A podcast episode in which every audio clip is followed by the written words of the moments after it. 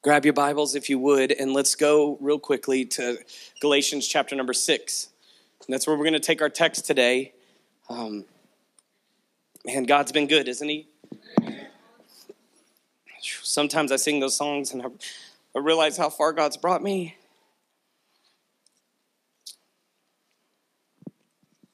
realize the miracles that we see every day in our autistic son that sometimes you always want more so you fail to see what's already happening and god's been good and we've seen him working in lincoln's life and we've seen him working around us and in our church we see this movement that's just really making us totally dependent on him and so as we step into this today I'm, I'm, gonna I'm gonna ask you to really open your heart to a passage that is absent and needed in ministry the reason it's absent is because I believe we are so busy or we are so distracted that we're failing to see what's going on around us.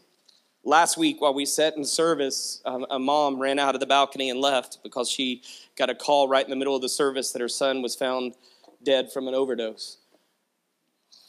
This week, someone who didn't die from the overdose, but maybe long term effect of drug use, was found dead in one of our local recovery centers, and there's a heartbreak there. We have lost count this year of how many people have come through our doors that have died due to overdose. Now, the whole sermon's not going to be about drugs today, but the sermon's going to be about solution. And the solution, I believe, to the, the hurts in the world, and sometimes we can stand up here and we can say this person died because of overdose, but how many families are dying because of pornography? And how many, how many hopes and dreams of teenagers are dying because of sexual addiction or self harm? How many things are, are just expanding around us that we don't know about? And every person we look at in this room carries a sinful nature. And by nature, no one's good, not one.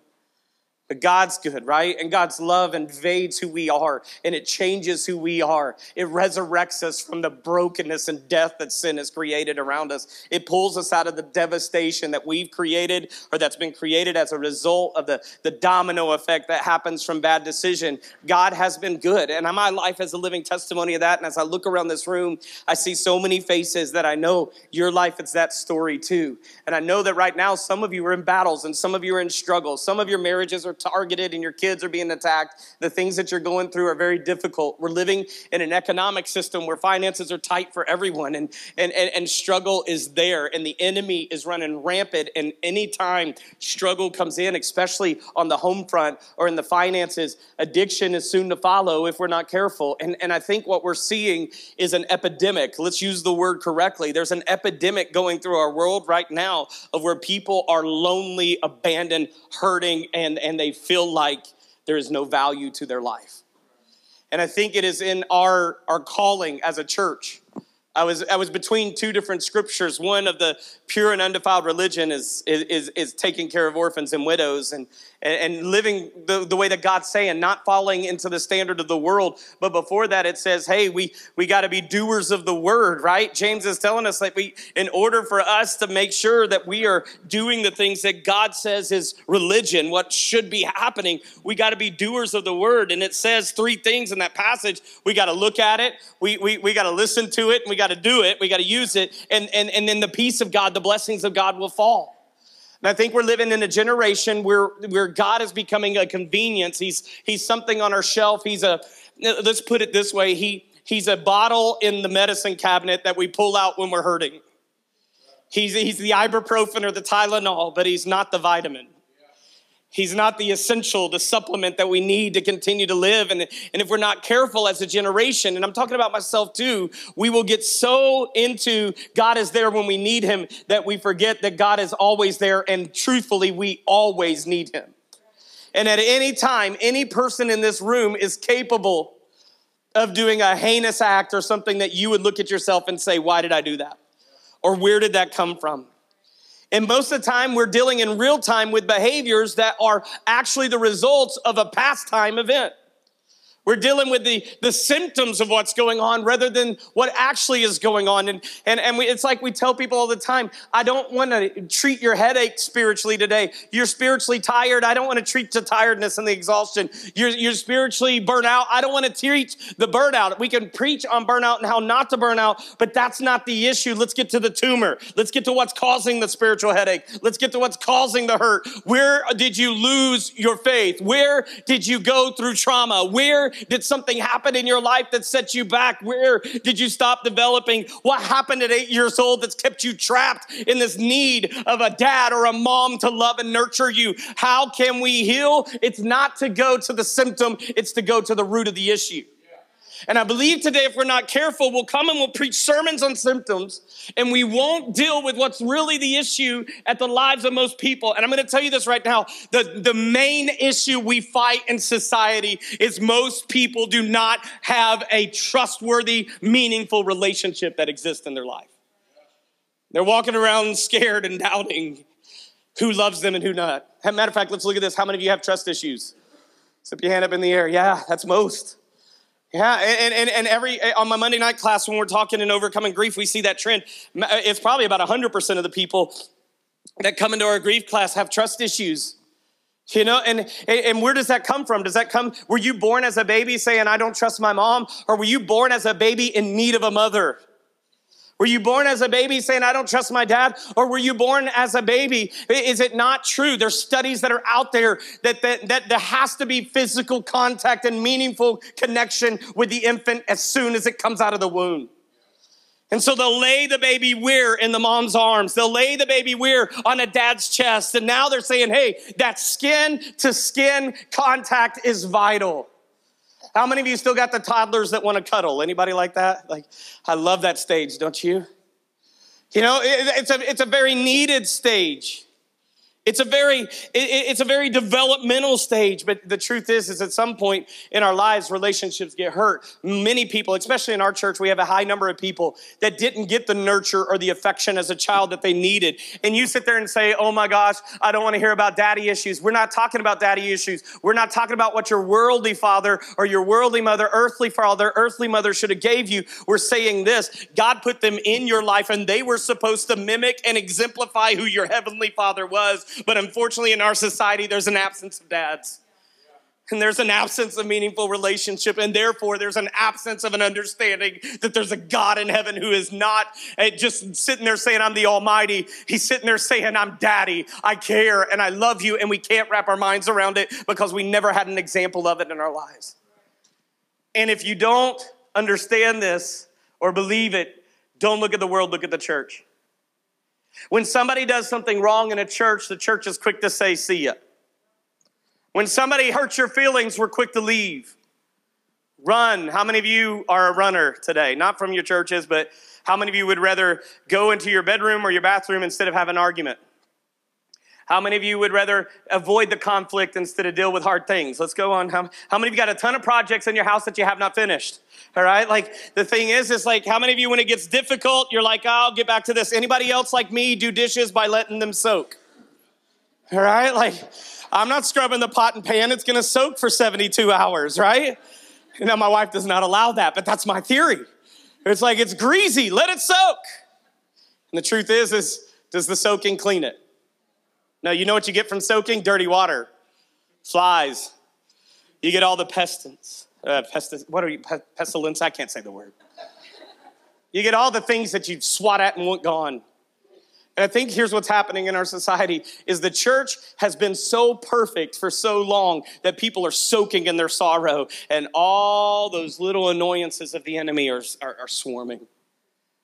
And they come in and they can't be real and they can't be loved for who they are, where they are. And we don't have to love what they are or what they're in, but we do have to love whose they are and who they belong to. And God created every single person that you've ever met. God created every unborn baby. God is in their lives from before they're in a womb. They are in his imaginations and in his plans. And these people that you see and I see every single day, they matter to God. And at some point, we have got to get to the place, we have got to create an atmosphere to where we are allowing people to come in real and to come in open and to come out of their hiding bushes and stand and say, I ate the fruit I shouldn't have eaten and now I need a covering of God.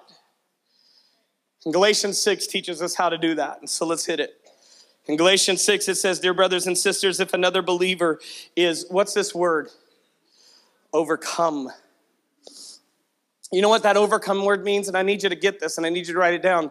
I, I, I, I, hear people say all the time, that's just a bad person. God didn't create a bad person, God created a person that might be overcome by bad things.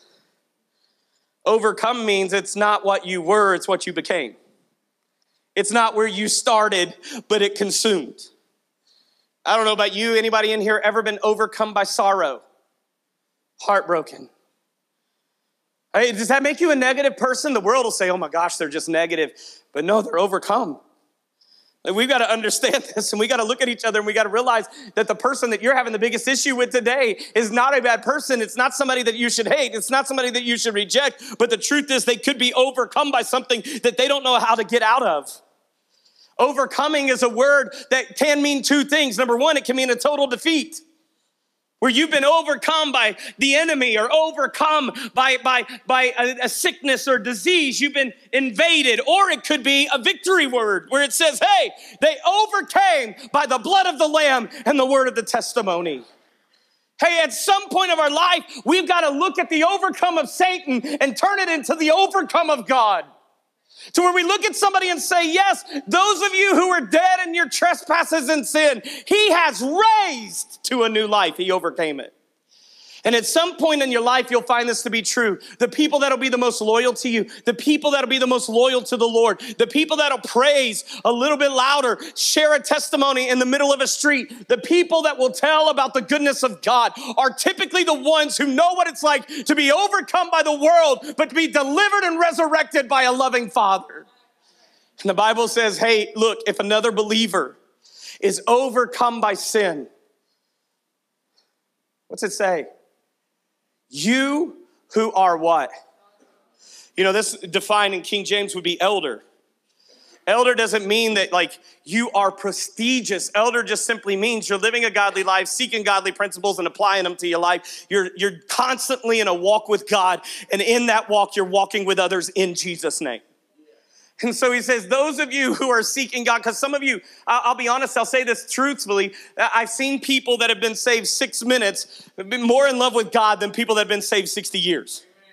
You know, you say six minutes, it'll wear off. I've seen people young in faith love God and be on fire for God. And you know what the church will say?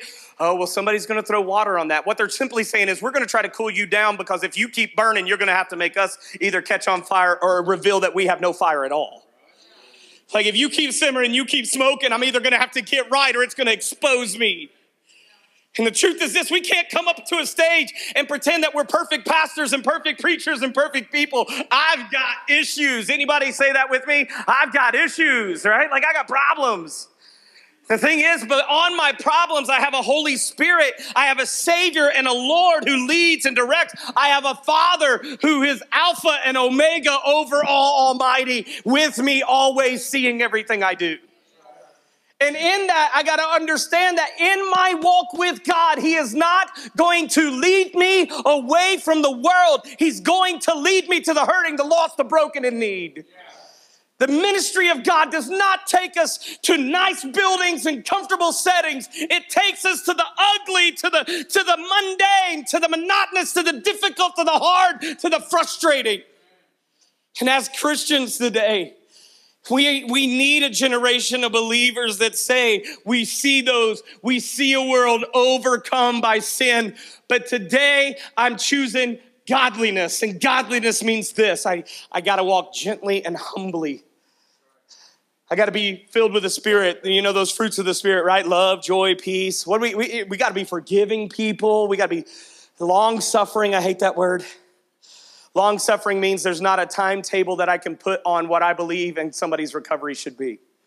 Well, I gave them chances. No, you know what? It's like this. It's like God doesn't believe in chances. God just can, is one continuous opportunity. And it's not like I'm going to give you chance, chance, chance, chance, chance. It's not, no, here's my will. You can have it. It's yours, it's yours, it's yours. Here's my salvation, my grace. You can have it. It's yours, it's yours, it's yours. But the Bible says those who are godly should gently, what's gently mean? Can we talk about this? Gently doesn't mean, well, I just tell them like it is. What is, what is telling somebody like it is all the time mean you are? A jerk. All right, Pastor DJ said that. I just echoed him. I'm pretty sure he's heard that from here. Well, this is just who I am. Good. Die. Not physically, spiritually die, because we don't need you. We need the Savior that lives in you. We need the Holy Spirit coming out of you. And Paul said, For me to live is who? Christ. To die is gain. Now that's physical death. But Paul also said, I have to die to myself daily so that I can, and I'm going to paraphrase it, do the things that God has called me to do. Because if I live for myself, you are not in view, only me is. But if I'm living for the Lord and I'm dying to myself, then you matter. And we live in a generation that is so busy and distracted, we have forgot what it's like to be a society. We have forgotten even beyond that what it's like to be community. We have forgotten how to care about the person beside us. It's all about how high we can get, how many likes we can get, how famous we can be, and what stage we can stand on, what we can accomplish or put in the bank account, what we can drive or what we can live in. And we chase it, chase it, chase it. But I'm telling you this right now, without even being intentional about it, you are in pursuit of eternity and you cannot avoid it. You are going to eternity somewhere, heaven or hell, and it's unavoidable. And while we believe we're pursuing things, we are in pursuit of everlasting life. Either either with God or everlasting perishment, which is abandoned and away from God. It is where we will wind up whether we want to or not. And our pursuits should be, hey, it's not about where I live, it's about where I'm going and where my Father is and where Jesus is. He's coming back for me. He's got a mansion there, not just for me, but for you too. Our pursuit should be flesh and blood, the souls of man, rescuing one after another, caring for the broken and the needy. It was said to me this morning, with somebody who's not here, they said 90% of the people that go to our church would not be accepted at another church.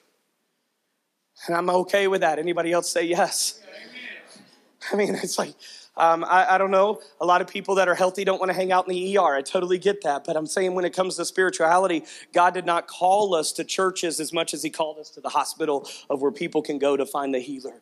We're not the doctor. We're just the usher. We're the receptionist. We're the person that's the nurse. Or we run the IV. We, we, we take the vitals. We do something. We're not the person that's going to bring the healing, but we know the one that can. And in this, there has to be a gentleness where we look at each other and we say, gentle means, okay, you frustrate me on the inside, but I'm going to keep that out. That's why I have my therapist. I will tell them. Are you with me? You say, well, I don't have that. You need that. You need the person that you say, I got to get this off my chest or I'm going to I'm going to I'm going to fall apart here. But gentle means frustrated, I still care. I still love. We still make it right. We spent yesterday repairing a broken window in our home because our autistic son is a genius. He's an eloper. If you know autism, he likes to run away. And so we're constantly trying to figure out how to protect him. And one of the things we hoped he'd never figure out is how to break a window. And yesterday, guess what happened? He broke the window. And thank God for men like Wade that come running, you know, that have ideas and different things. And so, it, just true to form in the South, we use some duct tape and some plexiglass and we're okay, right? The thing is, is you look at it and you realize that, hey, in your mind, you want to be like so frustrated because I don't know about you, I just didn't really plan on spending money on a window. Really didn't have it to spend. Anybody know what that's like? And in the moment, you want to be like, why? But in the moment, he's safe. He didn't get cut. He ran away from the window, which means it scared him, so maybe it doesn't become a habit, right? We start trying to look at the blessings and we realize that our son is a genius. Let's get him on the right track and let, let God change the world through that autism silent mind, right? Let's see what God can do there. But in the moment, guess what you want to be? A bear, right? But there's still a precious nine year old that has a heart and has emotions and has feelings that needs to be developed and needs to know that, hey, yes, that was bad, but you are not. You're still welcomed and loved in this family you'll still cared about. And you know what? The window wasn't even brought up. We didn't even think about it as we we kind of brokenheartedly watched all football games yesterday, right? Like it was rough. But the thing is, is at the end of the day, what truly matters the relationship with Him, not the house we live in. Burn it down. Let all my kids live. I'll be happy. Lose one of them, and nothing I have matters. How many of you would say, Yes, my relationship with my family matters more than any material possession in my life? Would you say yes to that? You know what God desires for us to do? To grow that way towards the people that aren't in our families, too to love the stranger, to love the neighbor as yourself, to do good to the person that you don't know, to do good to the person that doesn't deserve it, to care about the person beyond who we are. And, and, and I'm telling you now, like, I don't want to go to church. I literally just want to go to a community of believers who love the Lord so much that they cannot help but love other people. Yeah. They cannot help but care about where you are and what you're going through. What about humbly? Can you write this down? Easiest way to say this is if you're going to minister to others, please don't make it about you right? Like, don't, don't be like, look at what I'm doing. Like, check me out. Like, flexing your spiritual muscle. I helped 15 people this year. You know, don't let the left hand know what the right hand's doing. In other words, hey, let, let heaven know what you're doing. Keep your mouth shut when it comes to everybody else and just do the work. Humbly means that you don't lord over the person either, right? Like it's it's not like you're gonna just be holding it over their head saying, look at what I did for you. Hum, I'm the person. No, it's just it's, you, everything you do. You know what you should do? If God lays it on your heart to pay for the groceries of the person behind you, you should look at them and say, God has not forgotten you. God loves you and cares for you. And He's just really said today that you needed a blessing and He wanted you to see His presence. And that's what this is. Have a great day. You know, like, hey, where did that come from? Who helped? Hey, you, you guess what? Write this down. Being an anonymous backer and supporter is not a bad thing.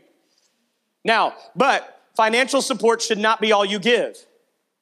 Some people say, I'll write the check and then I don't have any responsibility. I'm telling you right now, beyond a dollar you can spend, someone needs your heart.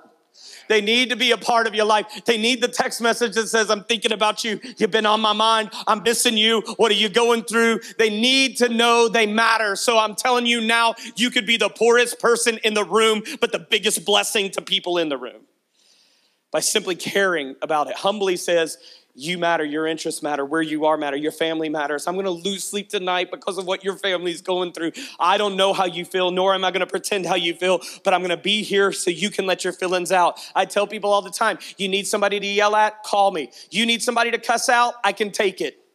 You know, people are like, you should be teaching them not to cuss. I'm gonna tell you this right now. When somebody lost their kid, they don't need your lecture on what they should be. They need your arms open, your ears open, and your mouth shut. They just need to know you're there. I mean, a no judgment zone should exist everywhere you go. You just stepped into the no judge zone. You just stepped into the freedom zone. Come on, tell me. Now, if you're sitting here saying you're about to go kill somebody, I'm going to call the police. Just telling you now but I'm going to care about you, but I'm not going to, I'm not going to gauge you. I literally, at one point in ministry, had a man step into my office with a rifle loaded, a sniper rifle with suppressor, laid it on my desk, and looked at me in the eye and said, I built this to kill my dad. I'm on the way to his house. Help me.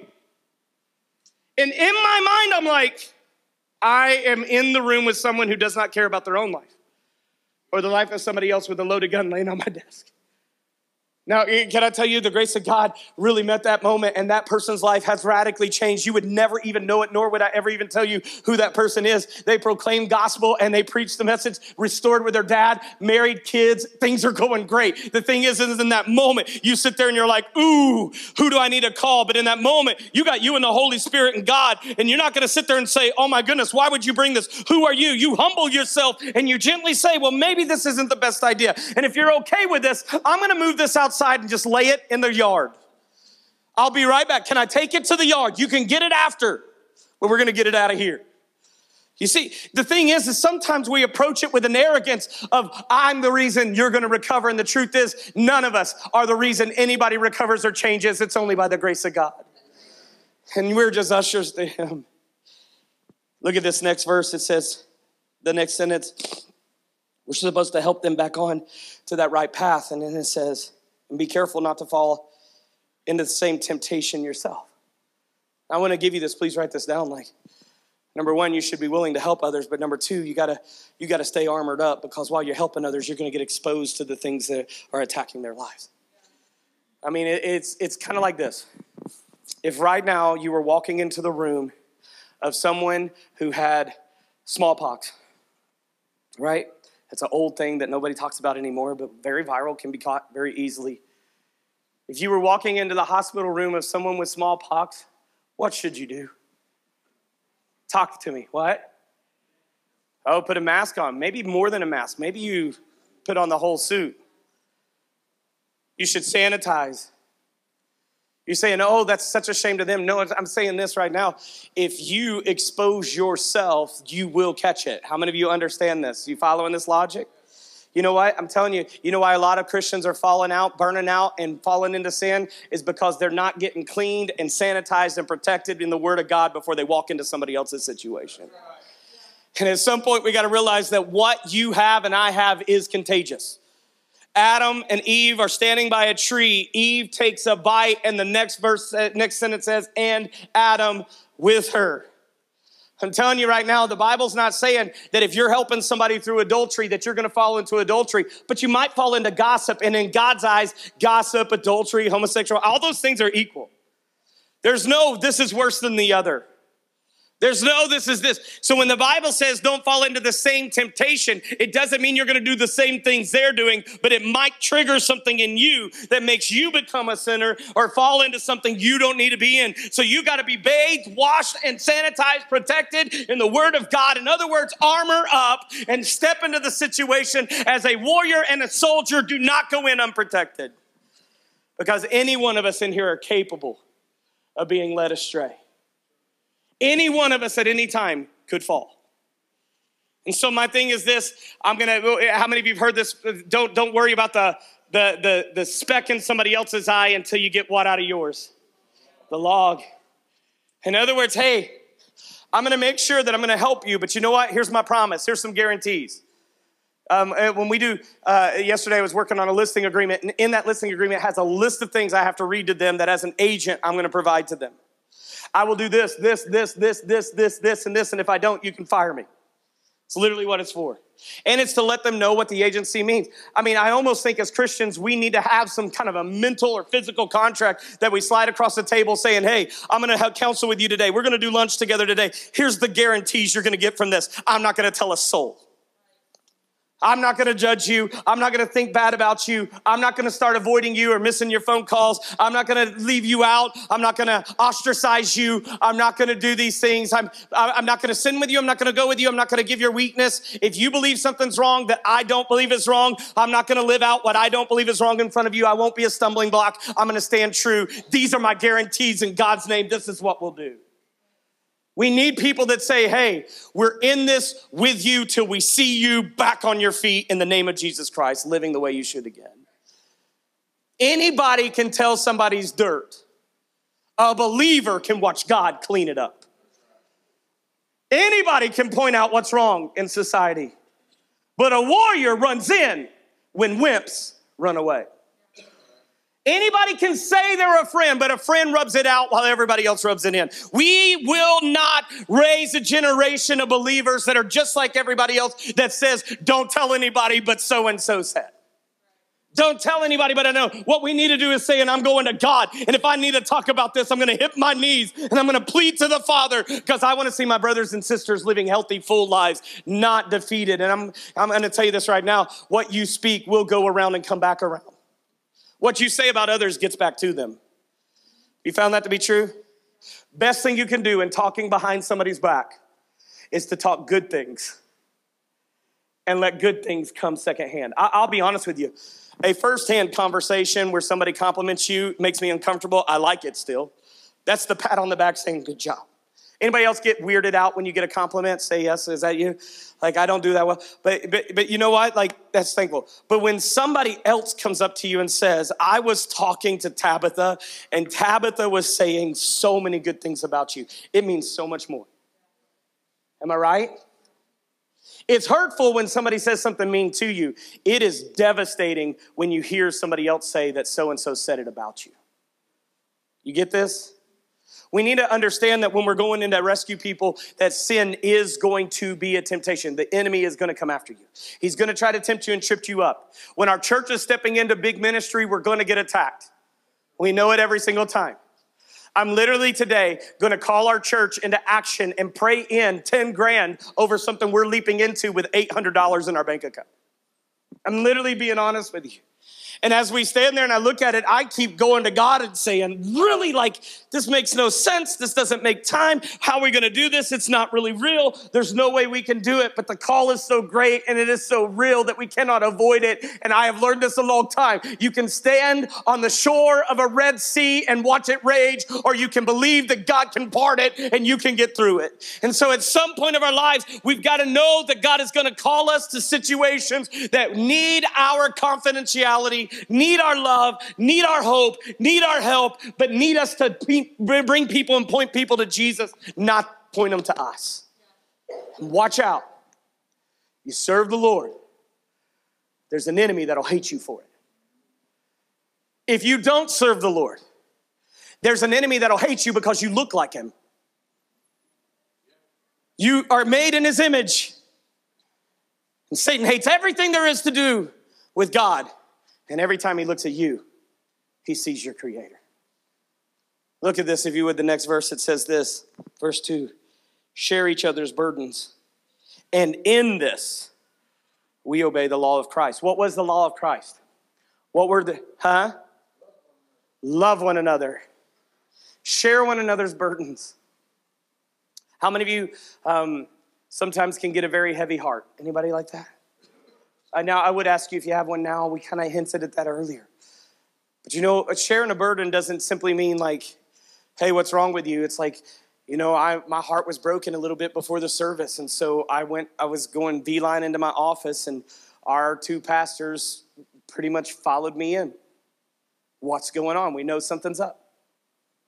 You know, you know what that is? It's hey, we're here. We can see the heavy. You're not alone. And sometimes you're in this moment where you don't even think you have the strength to preach the sermon God's laid on your heart. How many of you been there? Maybe it's not a sermon, but you don't have the strength to go to work today. Anybody been there? You don't have the strength to parent today. You don't have the strength to husband wife today. Come on, now we've been there, right, church? You know, you, you're on your road to recovery, you're six months sober, but you don't have the strength to stay clean today. And if you're not careful in those moments, if you're isolated, here comes the enemy. But sharing the burden means we're not going to let people isolate. We're going to follow them out the door if we see them leaving in tears. We're going to call them on the phone if we get the Facebook status. It's wait a minute, that's not the person. Hey, if, if all of a sudden we see a change in lifestyle, a change in happiness, a change in temperament, we're saying to them, we are here. And it's not just fake, we mean it. What's going on with you? Because I'm going through this with you. You're not going alone because we know this. Two can go back to back and defeat. But right before that, it says one can be easily attacked and defeated. How many of you have ever got alone with your thoughts and found yourself in a very dangerous place? Whether it be tempted to sin or to the extreme tempted to end. It'll catch you alone. We got to share each other's burdens. Look at the next verse. If you think you are too important to help someone, you're only fooling yourself. I like this statement. Will you read it with me? You are not that important. Now, is that saying you're not important? No, that's not what it's saying. Just saying you're not better than anybody. You're not better. You got to humble yourself. If you think, well, that's beneath me, get on your knees and get right with God.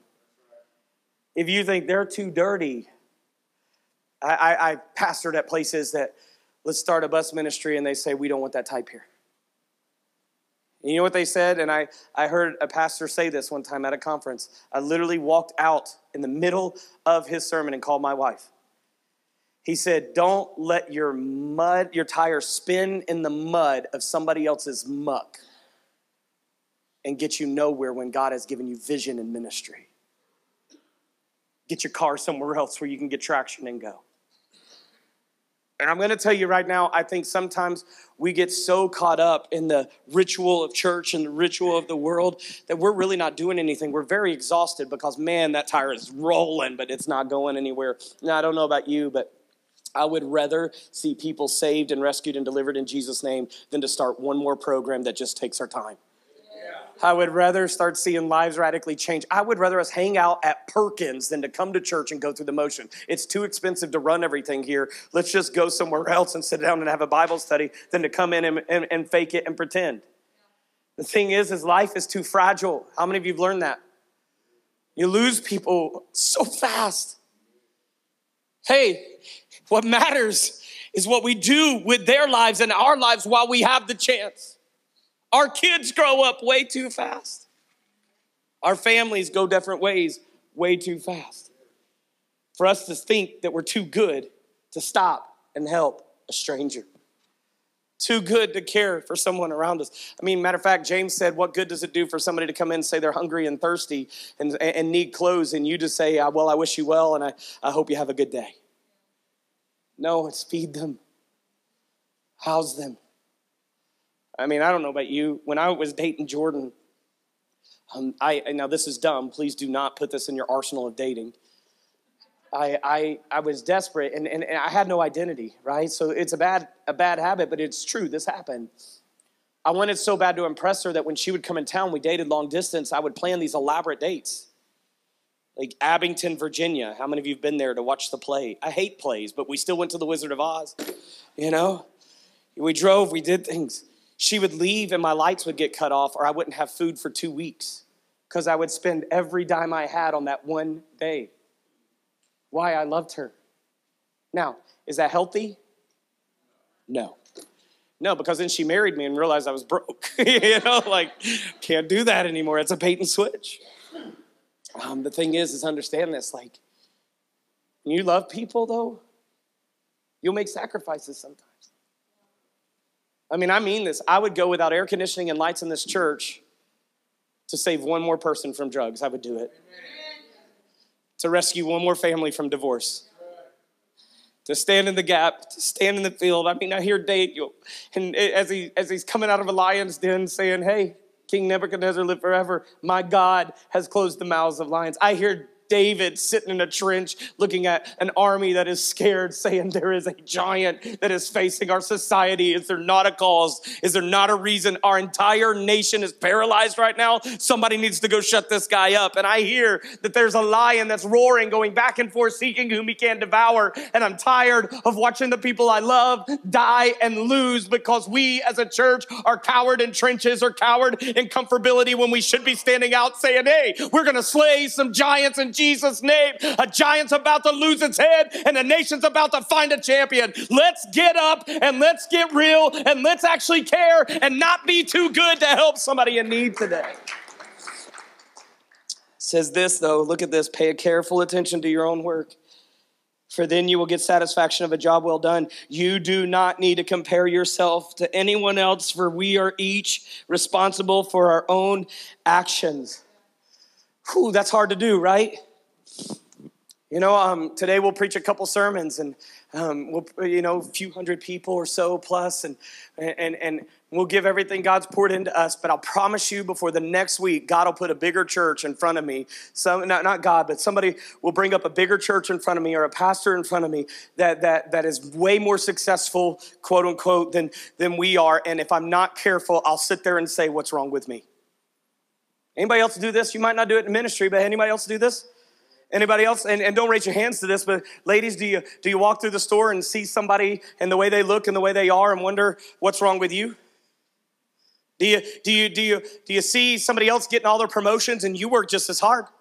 You might even have a job that you feel like you're working harder than that person, or, and, and yet they're making it and their life's going on, and you're, you're sitting there thinking, what, God, what's wrong with me? You know, and, and if you're not careful, you'll go to places that start saying, well, just claim it and God will do it for you. But I'm telling you this right now my God is not a God that's guaranteeing your comfort today. He's a God that's guaranteeing provision, yes. A God that's guaranteeing protection, yes. A God that's guaranteeing a home in heaven, yes. But He is not guaranteeing that you will have everything you want on earth. One of the hardest things for me to do is to look at my children and say, No, we will not buy that toy. I mean, I want to give them everything. But sometimes, let's be real, they don't need it. Am I right? They're, they're, my, my four year old's a little bougie. She's a little spoiled, and she doesn't need everything she wants. Because with everything she wants comes an attitude. And as much as I love her, I have to say, no, I can't buy that for you. Sometimes we can't afford it. Anybody say amen to that? Well, so and so got this. Great. Maybe their parents will buy it for you. Right? or or even better, why don't you go hang out with your friend for a couple hours, use their stuff and come back? I once heard a pastor say this I used to want a Jeep till I found out how much it cost to afford the Jeep. I used to want a Corvette till I found out how much insurance costs and how much gas it took. Now I rent it when I want it and I give it back so I don't have to pay for it. And I was like, That's a good word. He said, I bought a cabin kit. Don't fall for this. Cabin kit, $90,000. Here's your cabin kit you can build a cabin. What they don't tell you is that's only the outside walls. That's not the roof, that's not the floor, that's not everything else you need. It's not the electric and this. So they spent the $90,000 and $600,000 later finished the cabinet. And then they realized I could have rented one. They said, We built it and we have it. Listen, true story. We go to it maybe once or twice a year, and I could have rented one for a $1,000 and gone every year the amount that I go to my own cabin and made $420,000 and kept it in my pocket. We don't think like that, do we? The truth is, is at some point, if you're not careful, you'll start comparing what you're doing with everybody else and you'll stop doing what you're doing because you don't have what everybody else has. But I'm telling you this, sometimes having things has problems attached to it. You know, it's like if you're looking at another man that's married to another woman or another woman that's married to another man and you think they would be better, they got issues. I promise you, they have issues. The reason you like them so much is their issues are not your issues. Go get them, and they will be your issues, and you'll wonder why. I'm, just throw that out there. And for those of you that don't think I'm qualified, I have not been faithful, and you know it. It's true. That statement doesn't come from this, hey, I understand this and this, blah, blah, blah, blah, blah. It comes from a reality of, hey, the grass greener on the other side has somebody's poop making it greener. It's fertilized. There's still junk and effort that goes into it. Come on. Comparison will rob you of your ministry. It will rob you of your joy. It will rob you of your peace. It will rob you of your recovery. It will rob you of your healing. The worst thing you can do if you're in grief is look at somebody else that's grieving and wonder why you're not where they are. I told somebody in the parking lot today, they said, I'm trying to be strong for so and so. The best thing you can do for them is stop trying to be strong. Remember when we lost our, our third child, my wife getting so bitter at me because she would weep and I would try to be strong, and inside I was dying. Inside I was broken. Like I didn't understand it. I was mad at God and very angry at all the things that we were going through. Like, why did this keep happening? And a, a company, a, an organization, a ministry sent a basket to our home that had named our children and given gifts to our children that were gone and wrote individual letters to us. And we sat there at the counter one night. We read these letters and I lost it. I couldn't hold it in anymore. And inside, I have found this to be true. When you're married, one tries to be strong for the other and it makes the other feel totally weak. And at some point, my wife needed to know that I would be on the way to work, pulling over on the side of the road, yelling and screaming and crying because I couldn't hold in what was going on. But she never got to see it. And in her mind, the enemy was saying, Oh my goodness, look at him. Why don't you have his faith? And I was dying inside. God help us that we stop coming to church pretending in every song that we're okay and sometimes just lose it so that somebody that thinks you're a warrior can realize that warriors hurt too that they have pain and they have struggle and they have problems too. I get told a lot by people outside to, to not put my business in front of the church because people will get repulsed by it and run away. But I'm telling you this right now. I want you to know that you can be so desperately hurting and still serve the Lord today and know that God is good. You can have problems. You can have bills. You can have things going wrong. But the worst thing we can do is look around and say, Why don't I have what they have? What's wrong with me? The answer could be this ready? Nothing. Nothing. Maybe this is your Job season. It doesn't really make sense, does it? you're losing everything because you love the Lord? That you're in grief and your own wife's telling you to kill yourself, your friends are asking what you did to God to make all these things happening and nothing makes sense, but in your heart you know. And I love how Job said it if all the world forsakes me, I will trust him. We need people that say, hey, life is real and life is hard. And while I'm helping you, I want you to understand you got a human helping you. I'm gonna have hard days too. So let's in our agreement just agree that some days I might hurt your feelings, but it's not intentional. I'm sorry. Forgive me in advance. Make room for my fault. Colossians 3, let's make that our anthem. We're gonna make an allowance for each other's mistakes. We're gonna forgive, we're gonna love, we're gonna move forward. You know, I, I, I hear it all the time. So and so's leaving the church. Well, why haven't they come talk to me and they talk to you? Well, they just needed somebody to talk to. Is it gossip or is it talk? Go to the person that you have an issue with and let's get it settled. Don't sit there and say, well, it's, it's better somewhere else. I don't know. Have you found this to be true? There are problems everywhere. There's a God that goes before us, preparing ways in the wilderness. I love how the prophet wrote, Behold, his hand is not shortened that he cannot save, neither his ear heavy that he cannot hear. If God is for us, somebody finish that today. If God is for us, what? Who can be against us? I don't need to live your life. I need to run with patience the life God's given me. Some of you are experts in how to overcome drugs. That's not my thing, but I can help you with alcohol. Some of you have healthy, perfectly healthy children. God bless you. We celebrate that. Don't tell us how to feel about our situation, right? And, and, and in that, I shouldn't be telling you how bad our situation is. But those of you that are sitting here and you know what it's like to struggle with a child with handicap or disability, or maybe they're just a little more able than the rest of the world, and we just see it as disability. Hey, let's get close. Let's not compare what my kid goes through and your kid goes through, but let's just know there's a parent, there's two, Jordan and I know what it's like to have a grief for your children.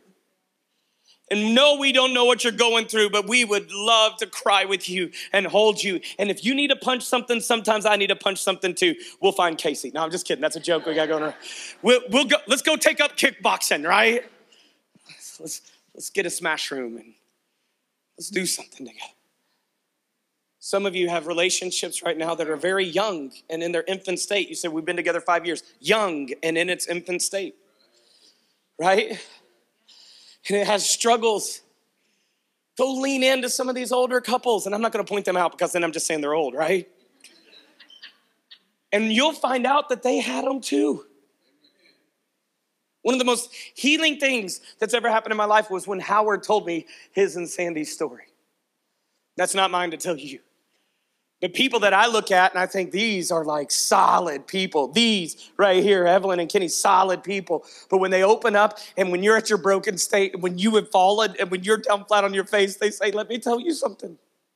This is where we've been. All of a sudden, it's like oxygen hits your lungs for the first time again, and you can start breathing again because even the people you wish you could be have been where you are, not maybe in the same situation, but their marriage has been under strain. And the enemy will try to tell you, you're the only one. You're not, you're not, you're not. It happens to everybody. Just if we were community, we would not die alone in these moments and battles. We'd come together, stand together, and make something happen.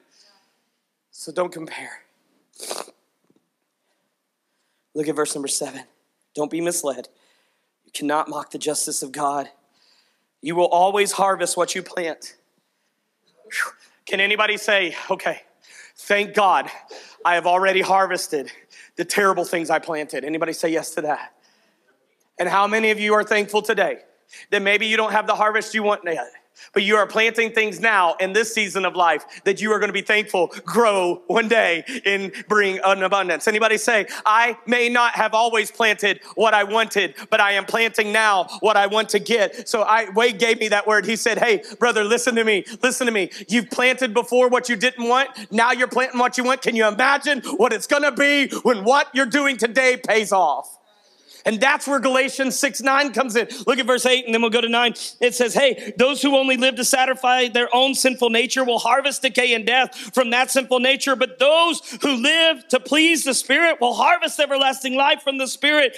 Here it is, church. Let me just scream it for you. Let's not get tired of doing what's good. Because at just the right time, you will reap a harvest of blessing. Say it with me, ready? If we don't give up, don't quit. Don't quit. Ministry's hard, life is hard.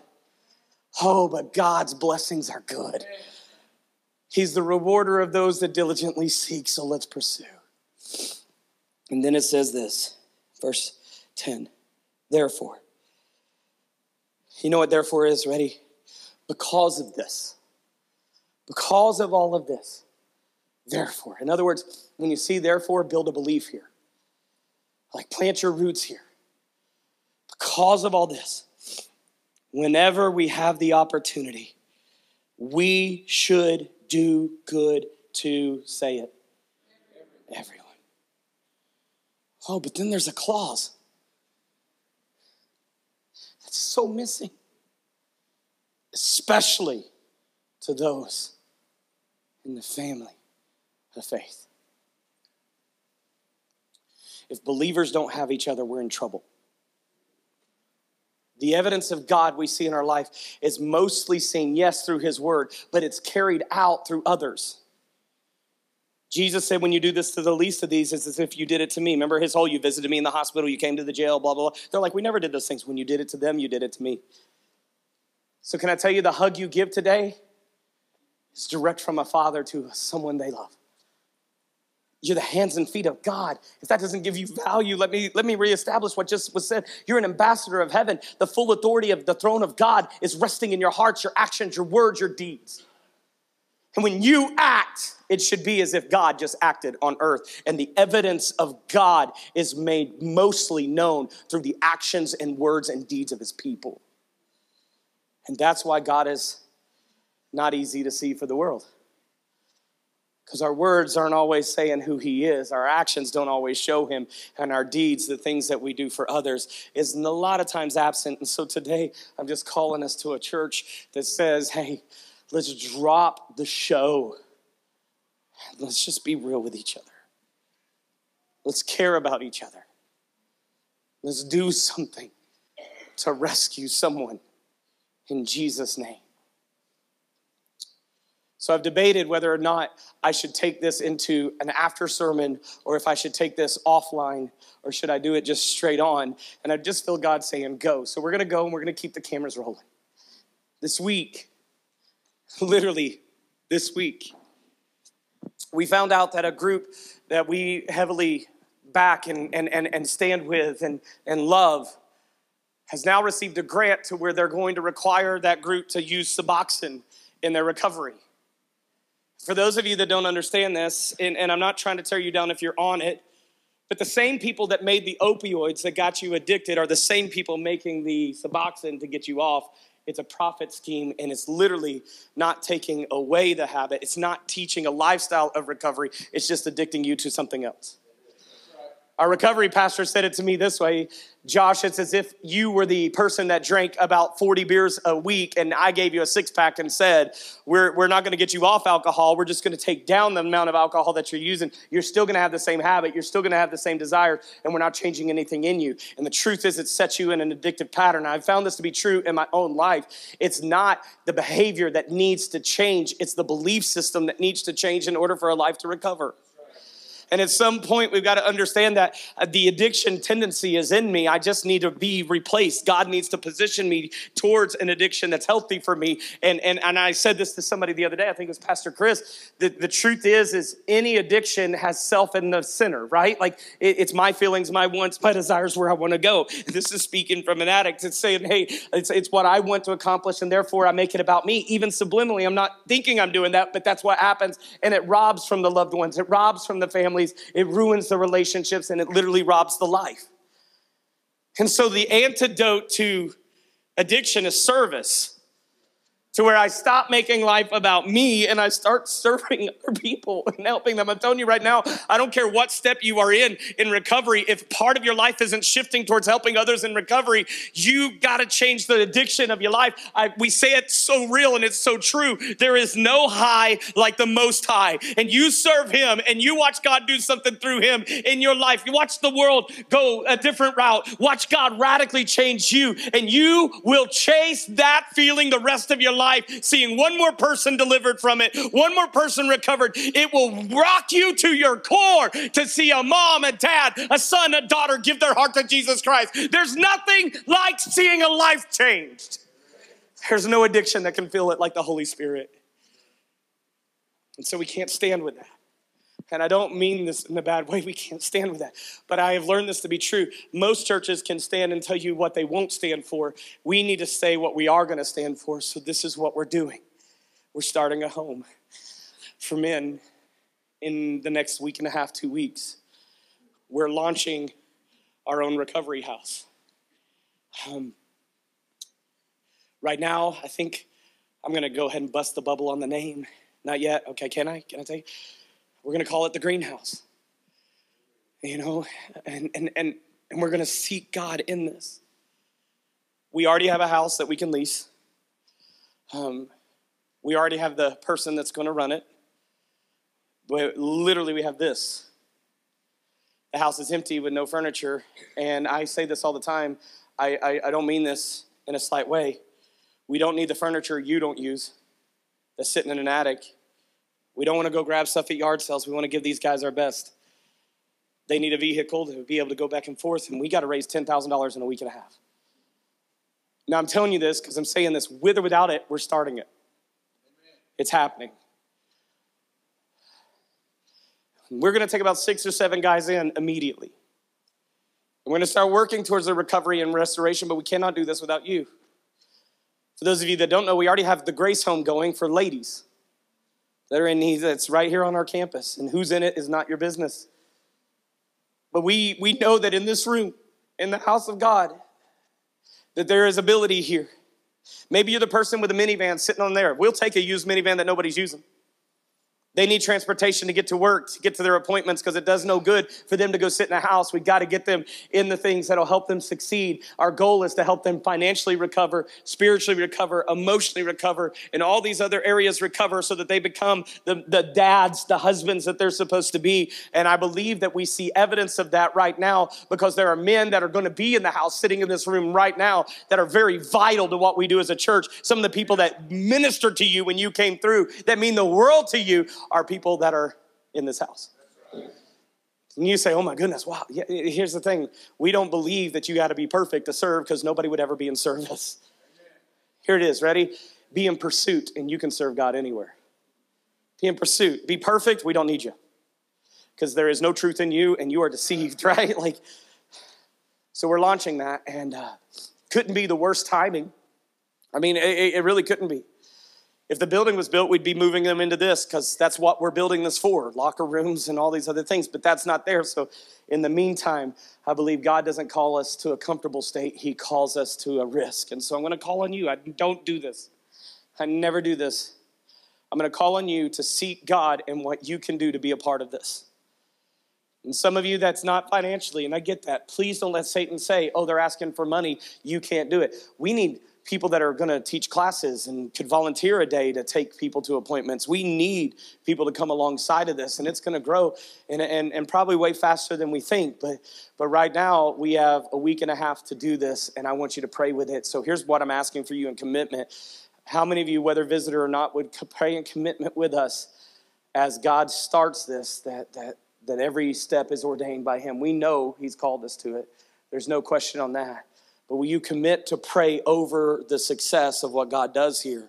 Not the success of that ministry, but the success in the lives of those people. And if that is you, I'm going to have you make a public commitment. Would you slip a hand up saying, I'll be in prayer over this? All right. Well, please, please join us in that. I am going to ask you today as you leave if God lays it on your heart to be a part of this. I'm going to have Pastor DJ at the back door and have Chris over at this door and some of the elders, if y'all don't mind, uh, Howard and others will stand at the doors if God lays it on your heart to give towards it, then to hand it to them. as you leave today, but we need prayer in this. I don't know how this is possible, but it's it's a need that needs to happen. You look like you got something on your mind. Are you wanting to say something? You are. Come on. Not you, him. You're like freaking out.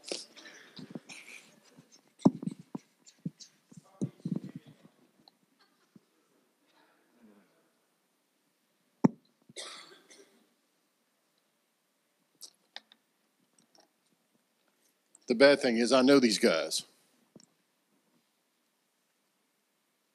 That's the hard part.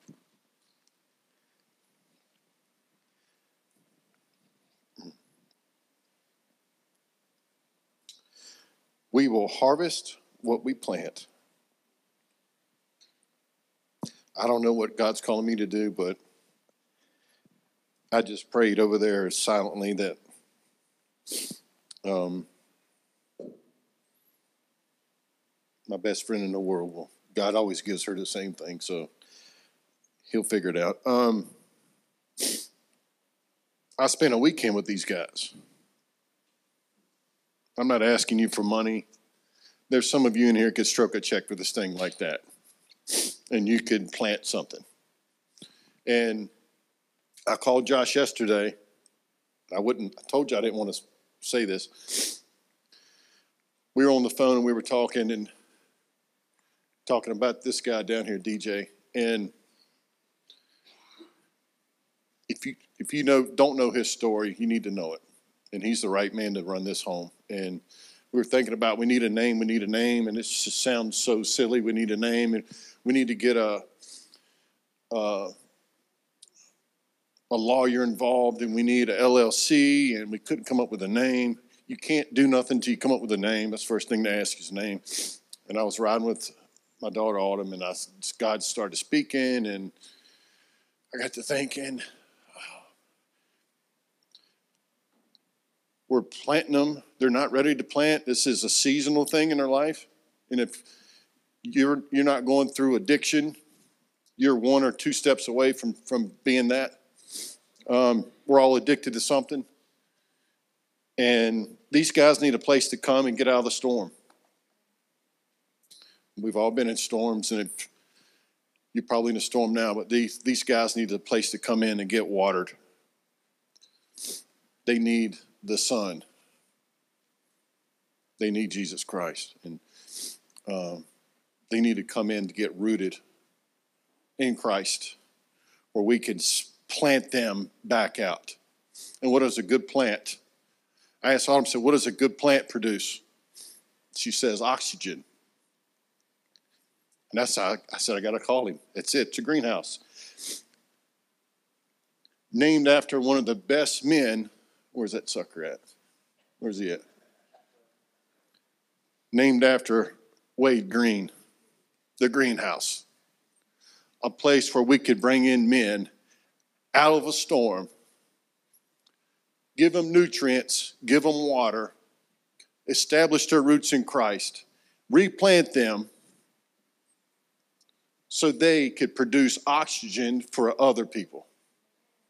Okay? That word breath, oxygen, comes from the upper room in Acts 2, where all the disciples and a bunch of them went nuts after what? The Holy Spirit filled that room. And that, that Greek word and uh, is called pneuma. It means a God breathed air came through there. And that's my hope for this home is that in this church, that you would receive a God breathed air. And if half of us did it, half of us received that, we could blow this county up for God. So I'm asking you, and I know there's I know there's people in here. He didn't ask you for money. I'm asking you to plant something if it's $2, $5, 500, 5000 whatever it is, you're planting something, you're laying your treasures in heaven.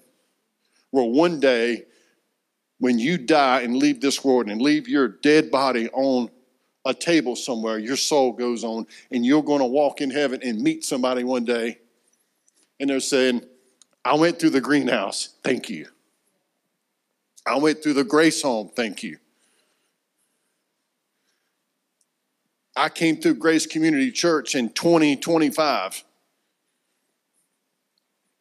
I came through Grace Community. I went through the greenhouse the year 2123. We'll all be dead. Everybody in this room and your kids, we're all gone. But that's still going to remain.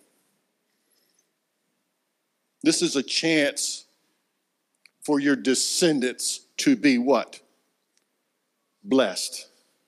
That man yelled that to me out the, out the door one day, and I'll never forget it. A chance for your descendants, your kids, your grandkids, for what you're planting today can go on for years. Josh just spoke about it. His family, the family tree song. We have a chance to plant something to change our legacy. And our legacy is not football, it's not basketball, it's not softball. It's what your kids and your grandkids are going to know of you when you're gone. And you can plan it today. Sorry. Amen. I'm just, we're calling you to it. It'll self sustain after the first month. We already, the plan's there. It'll self sustain after the first month. We got to give it breath. So today, just pray about what God would have you to do. And let's watch God work. Um, I'm at the most vulnerable state I've ever been from this stage because I've never felt, I don't know, Howard, you've been with me. I don't know if we've ever had a moment where we've been so direct with a call. Maybe, maybe once building a building, but not like this. Um, just pray with us. Matter of fact, grab somebody's hand right now. And don't ask God to do it. Ask God what He wants to do through you in it. Whether it is giving or whether it is being there, loving these people, caring for them, helping us buy Christmas presents for their kids so that they can be a dad that brings something to Christmas. What, God, can you do through me in this? Let's pray. God, we thank you for who you are. We thank you for what you give us. We thank you for your love. God, I'm thankful for the people that stepped into my life and made huge differences and impact. I would not be where I am today without your son's precious blood and the believers that believe so much in it that they stood in my life and shared it.